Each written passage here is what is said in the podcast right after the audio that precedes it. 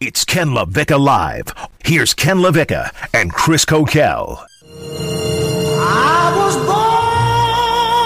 born by the river. The F A U M B A Sport Management Program is the presenting sponsor of Ken LaVicka Live, featuring Kokal here on E S P N one oh six point three. Doctor Jim Reardon, he's been at it for a while, twenty-one years, helping his students get into the sports industry.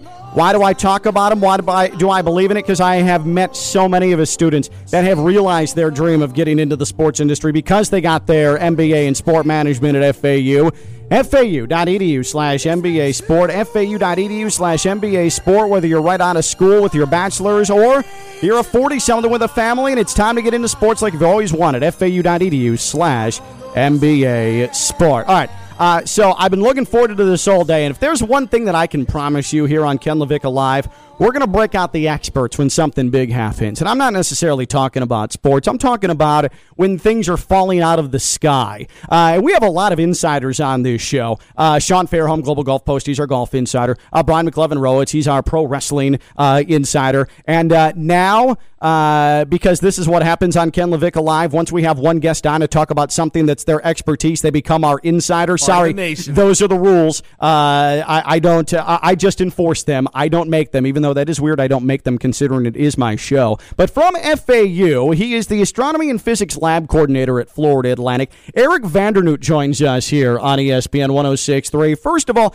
Eric, thank you for taking the time. Uh, Chris Kokal was driving into the station late last night, saw whatever it was streaking through the sky. Uh, he tweeted about it. I went to Twitter at about eleven o'clock last night, and my timeline was filled with accounts of this thing, even going up into like Georgia and from the Bahamas. So I suppose my first question to you is, what in the hell was that last night?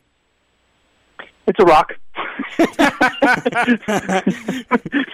So th- th- what's interesting is that last night we actually had a passage-by by an asteroid, uh, twenty twenty-one G W four.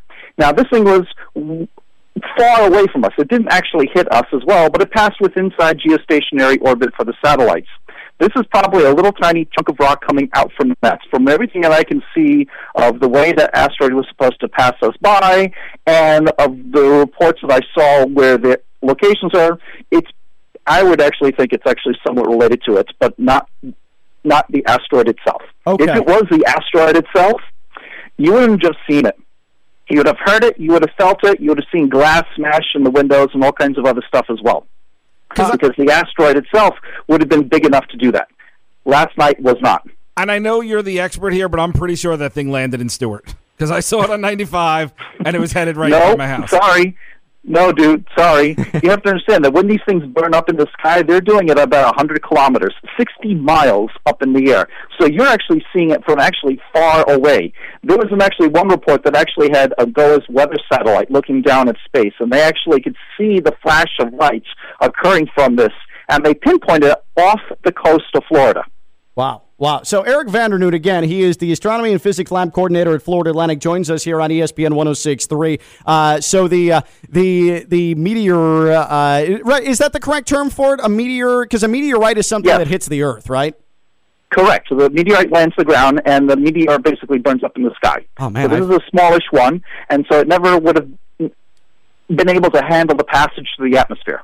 Uh, so I did see reports of a... Um, Uh, Richter scale triggered in the Bahamas, a potential sonic boom. Would that potentially be from last night, or do you think that that may have been just something completely unrelated?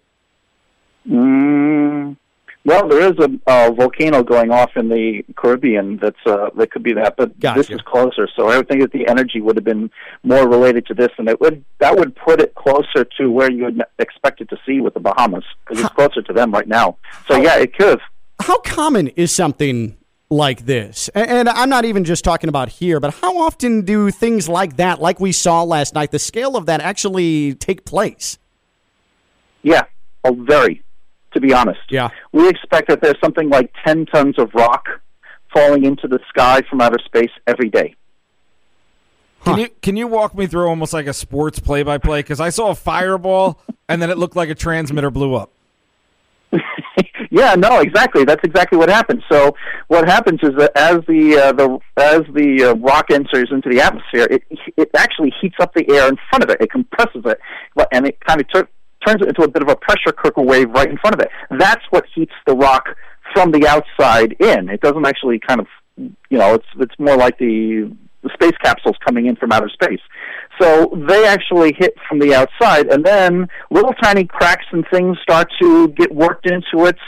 Uh, little vortices work on the outside. All these things kind of deform the surface uh, shape of the rock as it falls to the uh, atmosphere. So when it lands on the ground, there are these features on it that we can recognize as it being truly a meteorite.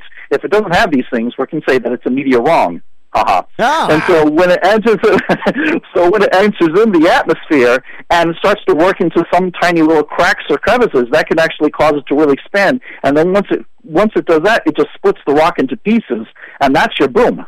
So, uh, again, our uh, Space Insider and Space comedian Eric Vandernoot from F A U uh, joining us here. Just a couple more moments. Uh, so no one was in any danger of anything. This was just purely a light show last night, something cool if you saw it, something uh, fun to look back on, and uh, something for someone like you that's sort of a thrill to have it happen in your own backyard, right?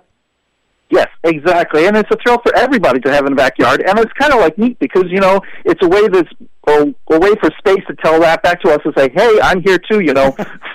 uh, we, I, I have infinite power over you if I want to uh, if I want to do it. Yes, Kokal. So when, now you remember? Do you remember the one that hit in, in uh, Russia, the Chelyabinsk? Yeah, it uh, like broke the, windows. Right yeah, like it was crazy. Yeah, yeah. It, it caused fifty-seven acres of window glass to be shattered and fifteen hundred injuries. That one was a big one. Oh, if that G W four asteroid hit us, that would be more the effect we would have had here. So when are the rest of the rocks that the aliens were throwing at me last night, when are they going to hit the atmosphere? They're already passed by. They're gone. Oh. It's cleared out right now. Eric, you are seeing what I deal with on a daily basis here uh, on this show. Eric Vandernoot again from F A U, Astronomy and Physics Lab Coordinator. Really appreciate the time. Thank you for letting us know what took place last night. And uh, we'll, uh, if this happens again, you're our first call, okay? Okay, cool. Awesome, Eric. You have a you have a great show and have a great night, and hopefully you get to see some more action up there. Awesome, right? Awesome. Uh, for Kokal's nerves, hopefully not too much action. Uh, Eric Vandernoot again, F A U's Astronomy and Physics Lab Coordinator with us here on E S P N one oh six point three. Don't forget to subscribe to the podcast wherever you get your podcast. Rate it, listen to it, love it, embrace it, tuck it into your bosom. We're here for you every single day. He's Kokal. I'm Ken LaVicka. I'm live, and I'm back tomorrow right here at noon on E S P N one oh six point three.